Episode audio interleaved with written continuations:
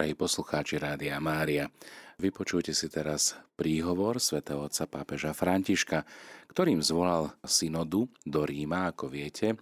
Nie je to žiadna novinka. Synodálny proces e, ide do finále. V Ríme sú zhromažení biskupy a delegáti, ktorí už prerokúvajú výsledky synodálnych procesov, ktoré prebiehali v rámci miestnych dieceznych spoločenstiev. Drahí bratia a sestry, ako viete, začína synodálny proces cesta, na ktorej sa celá církev zaoberá témou za synodálne spoločenstvo, spolúčasť a misiu. To sú tri piliere, ktoré vybral svätý Otec. Naplánované sú tiež tri fázy, ktoré sa uskutočnia od októbra 2021 do októbra tohto roku. Tento proces sa chápe ako dynamika vzájomného počúvania, a toto by chcel zdôrazniť Svetý Otec. Dynamika vzájomného počúvania prebiehajúceho na všetkých úrovniach církvy, zahrňajúceho celý Boží ľud. Kardinál Vikár, pomocní biskupy sa musia navzájom počúvať, kňazi sa musia navzájom počúvať, rovnako reholníci i lajíci sa musia navzájom počúvať. A potom sa musia počúvať všetci navzájom, aby dokázali viesť dialog. Čiže počúvať, hovoriť a počúvať.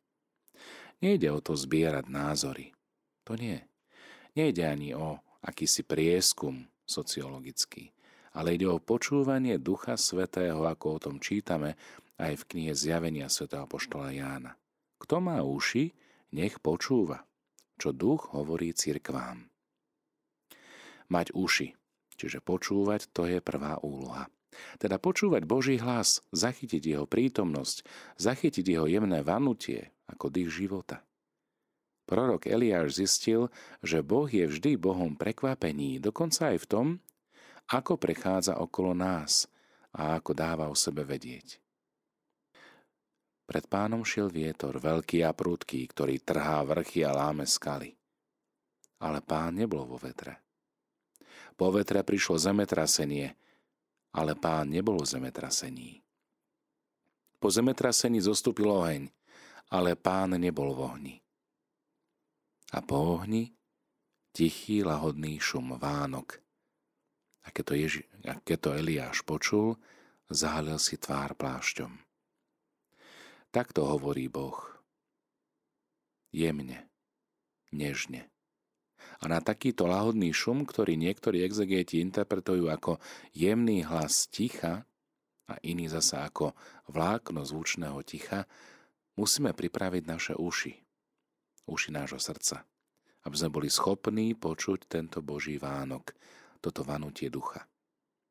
Prvá etapa synodálneho procesu, ktorá prebiehala od októbra 2021 do apríla 2022, sa dotýkala jednotlivých miestnych cirkví diecez. A preto som tu ako váš biskup, hovorí svätý otec František, aby som vám povedal, prečo je také dôležité, aby sa aj dieceza Ríma s presvedčením zapojila do tohto synodálneho procesu.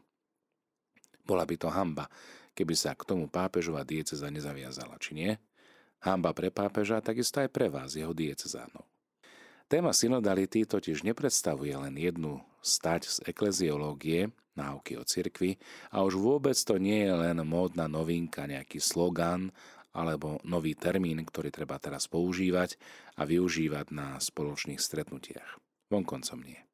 Synodalita, milí priatelia, značí samotnú povahu cirkvy, jej podobu, jej misiu a štýl. A preto, keď hovoríme o synodálnej cirkvi, Nemáme na mysli len jeden prívlastok spomedzi iných, akýsi spôsob myslenia, ku ktorému existujú nejaké alternatívy. A nehovorím to na základe určitého konkrétneho teologického názoru či mienky. Ani to nie je len môj osobný názor, ale vychádzam z toho, čo môžeme považovať za prvý a ten najdôležitejší manuál ekleziológie, a to sú skutky apoštolov. Slovo synoda, milí priatelia, obsahuje všetko, čo potrebujeme pochopiť. Spoločné kráčanie. Kniha skutkov Apoštolov predstavuje dejiny takéto cesty. Cesty, ktorá začína v Jeruzaleme, prechádza cez Samáriu a Judeu a pokračuje v oblastiach Sýrie, Malej Ázie, neskôr Grécka a končí tu v Ríme. Táto cesta predstavuje dejiny, v ktorých spoločne kráča Božie slovo a ľudia, ktorí sa na toto slovo vo viere obracajú, ktorí ho počúvajú. Božie slovo Ježiš Kristus, vtelené slovo Otca, kráča spolu s nami. Pritom sú všetci protagonistami a nikoho nemôžno považovať len za nejaký kompars. Toto treba veľmi dobre pochopiť. Všetci sú protagonistami. Už nie je protagonistom pápež, kardinál, vikár, pomocný biskupy. Nie. Všetci sme protagonistami a nikoho nemôžno považovať len za komparzistu spoločenstva cirkvy. Cirkevné úrady sa vtedy ešte považovali za skutočnú službu. A autorita sa rodila z počúvania Božieho hlasu a ľudí. Na toto by sme nemali zabudnúť. Autorita sa rodí z počúvania. Nikdy neoddelenie. To, čo držalo tých, čo ju počúvali pri zemi, čiže na dne života, ktorému bolo treba slúžiť s láskou a vierou. No tieto dejiny nie sú len pohybom, len preto, že prechádzajú cez rôzne geografické miesta. Vyjadrujú neustály vnútorný nepokoj a toto je kľúčové slovo. Vnútorný nepokoj, ktorý pohýna k ceste. Ak kresťan nepociťuje tento vnútorný nepokoj, ak ním nežije, no tak niečo mu chýba. A tento vnútorný nepokoj pramení zo samotnej viery a vyzýva nás, aby sme zvážili, čo je možné robiť lepšie, čo treba zachovať a čo treba zmeniť. Tieto dejiny nás tiež učia, že nemôže byť pre církev dobré, ak sa nehýbe. Ak je skostatelá, zamrznutá. Pohyb vyplýva z poslušnosti voči Božiemu duchu, duchu svetému, ktorý je režisérom týchto dejín, ktorých sme my všetci protagonistami. Dejiny, ktoré sú nepokojné, teda nikdy nie nehybnými. Peter a Pavol nie sú len dvaja ľudia s ich vlastným charakterom, ale sú to postavy zasadené do horizontu, ktorý ich maximálne presahuje. Sú schopní prehodnocovať seba samých vo vzťahu k tomu, čo sa deje, ale sú aj svetkami impulzu, ktorý ich uvádza do určitej krízy. A toto je ďalší výraz, ktorý si treba vždy pamätať uviesť do krízy. A toto vedie k odvahe, k otázkam, k zmene názoru, k omylom a poučeniu sa z nich, najmä však privádza k nádeji, aj napriek ťažkostiam. Peter a Pavol sú učeníci Ducha Svetého, ktorým umožňuje objavovať geografiu Božej lásky, Božej spásy, keď otvára dvere a okná, keď rúca múry rozdelenia, rozlamuje okovy, reťaze a uvoľňuje hranice. Vtedy môže byť nutné odísť, zmeniť cestu, prekonať presvedčenie, ktoré nás držiavajú, ale aj bránia nám pohnúť sa, spoločne vykročiť na cestu.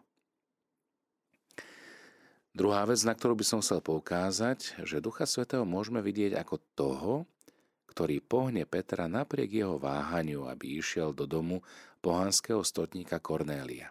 Spomente si na ten príbeh zo skutkov apoštolov. Peter mal videnie, ktoré ho rozrušilo a v ktorom bol vyzvaný, aby jedol veci považované dovtedy za nečisté. Napriek uisteniu, že to, čo Boh očistí, už nemá považovať za nečisté. Zostal napriek tomu zmetený. Snažil sa to pochopiť a tu zrazu prichádzajú muži, ktorých poslal Cornelius. Aj on mal videnie, v ktorom prijal posolstvo. Cornelius bol rímsky dôstojník, zbožný, sympatizujúci s judaizmom, ale ešte nie natoľko, aby sa stal naplno židom alebo kresťanom. Nijaká náboženská colnica by mu nedovolila prejsť. Cornelius bol pohan a predsa mu bolo zjavené, že jeho modlitby sa dostali k Bohu a že má niekoho poslať k Petrovi, aby mu povedal, aby prišiel do jeho domu. Toto je zlomový okamih. Rovnako pre Kornélia, ako aj pre Petra. A v tejto zablokovanej situácii, keď na jednej strane Peter s jeho pochybnosťami a na druhej strane Cornelius, čakajúci v tieňovej zóne, obaja, a práve tu je Duch Svetý, ktorý rozpúšťa Petrov odpor a otvára novú stránku misie. Takto sa pohybuje duch. Práve takto. Stretnutie týchto dvoch ľudí spečatí jedna z najkrajších vied kresťanstva. Cornelius mu vyšiel v ústrety. Padol mu k nohám, ale Peter ho zdvihol a hovorí mu, staň, a ja som len človek. No a toto hovoríme všetci. Ja som muž, ja žena. Sme ľudia. A musíme to povedať všetci, rovnako biskupy, kňazi, laici, my všetci. Staň a ja som len človek. A biblický text dôrazňuje, že potom sa s ním dôverne rozprával. Uvedomenie si, kým som. Som Božie milované dieťa. Som človek. Som muž alebo žena. Kresťanstvo, drahí priatelia, musí byť vždy ľudské. Kresťanstvo vždy musí polučťovať zmierovať rozdiely a vzdialenosti premieňať na blízkosť, dôveru. Jedným zlom v cirkvi, a dokonca zvrátenosťou je klerikalizmus, ktorý oddeluje kňaza, ktorý oddeluje biskupa od ľudí. Biskup a kňaz, ktorí sú oddelení od ľudí, tak je obyčajný úradník. Takýto biskup a kňaz nie je pastier. Svetý pápež Pavol VI rád citoval výrok od Terencia. Som človek a nič ľudské mi nie je cudzie.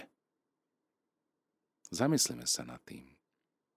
Ak spomeniem to stretnutie Petra s Kornéliom, tak vidíme, že to stretnutie vyriešilo hlboký problém a podporilo rozhodnutie slobodne kázať pohanom v presvedčení, a to sú Petrové slová, že Boh nenadrža nikomu. V Božom mene nemožno nikoho diskriminovať a diskriminácia je hriech. Dokonca aj v našich radoch.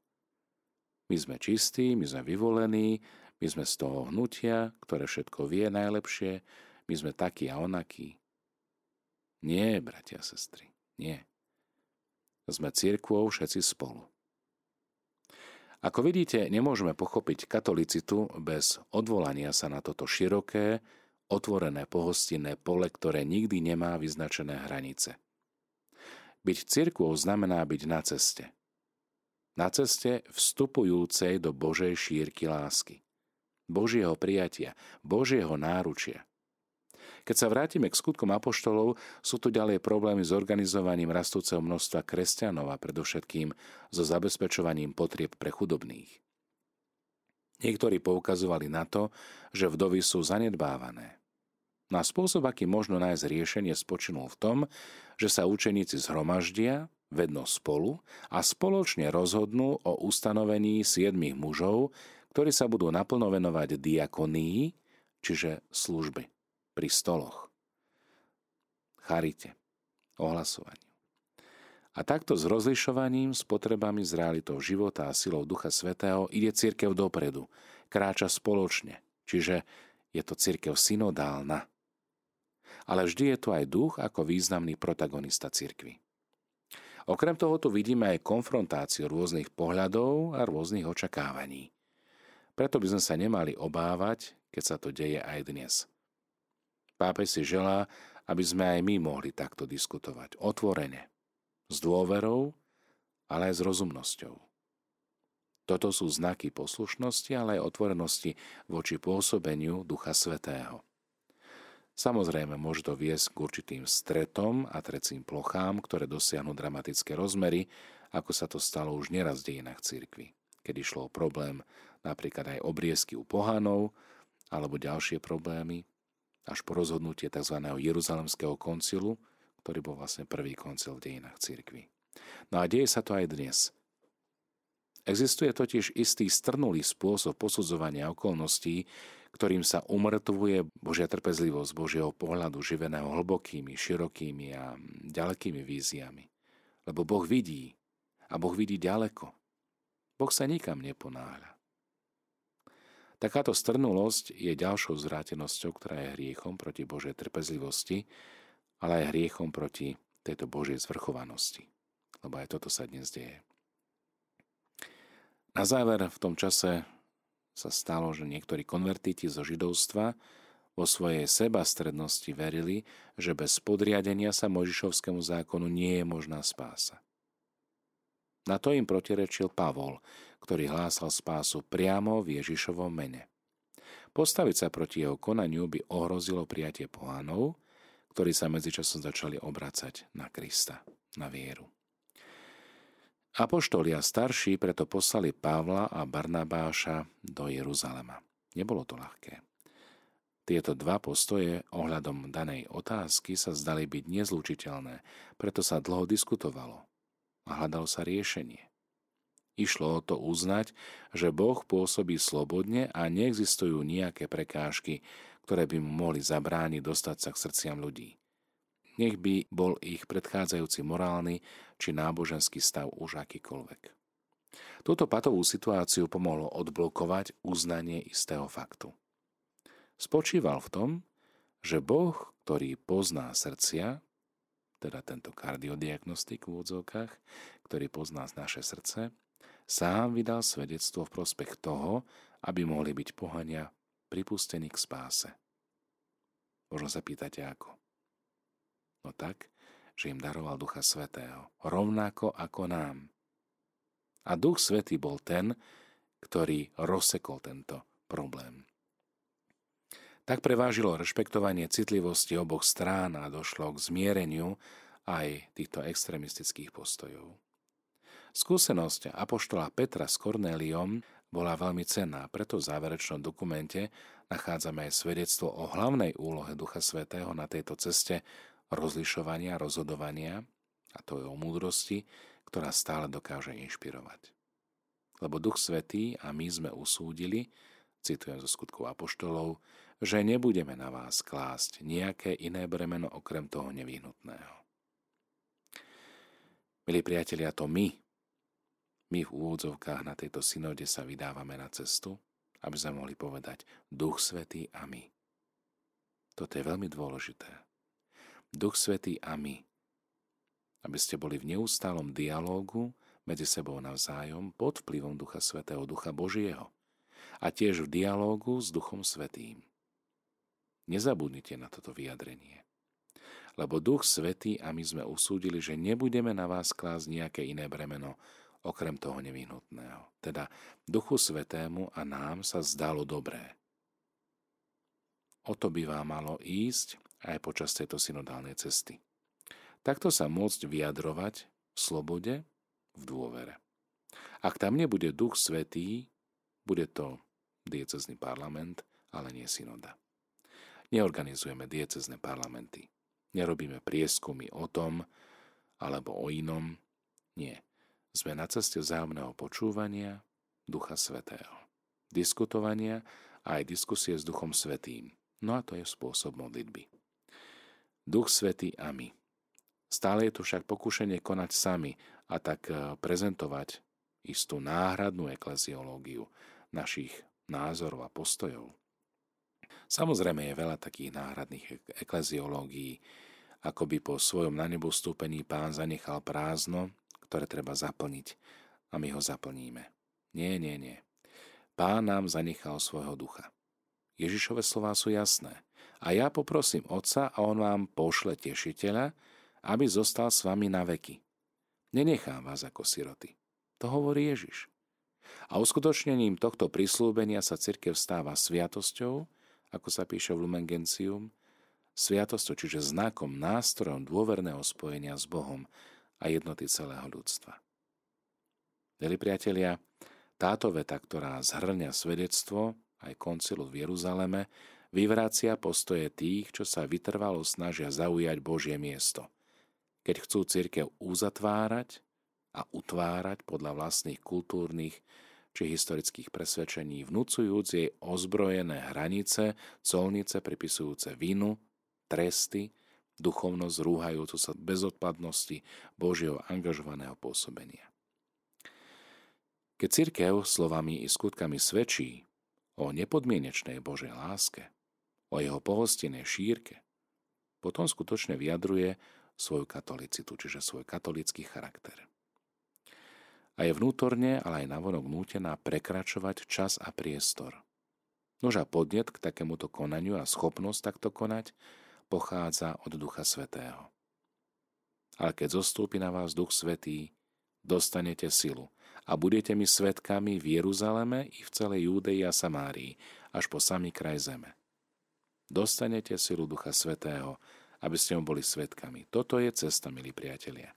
Cesta církvy, cesta spoločenstva, no a pápež nás pozýva na túto cestu. Nech teda aj toto zamyslenie nad synodou, ktorá práve prebieha, nás prevádza a vovádza do hĺbkej modlitby za spoločenstvo cirky, za zhromaždených biskupov, za svätého Otca a takisto aj za seba navzájom. Tak ako hovorí svätý Apoštol Pavol, že sme si blízky v Kristovi a skrze Krista máme prístup k Otcovi. Nech teda Duch Svetý nás vedie v tomto rozlišovaní, v tomto hľadaní pravdy, v tom, čo Duch hovorí cirkvám.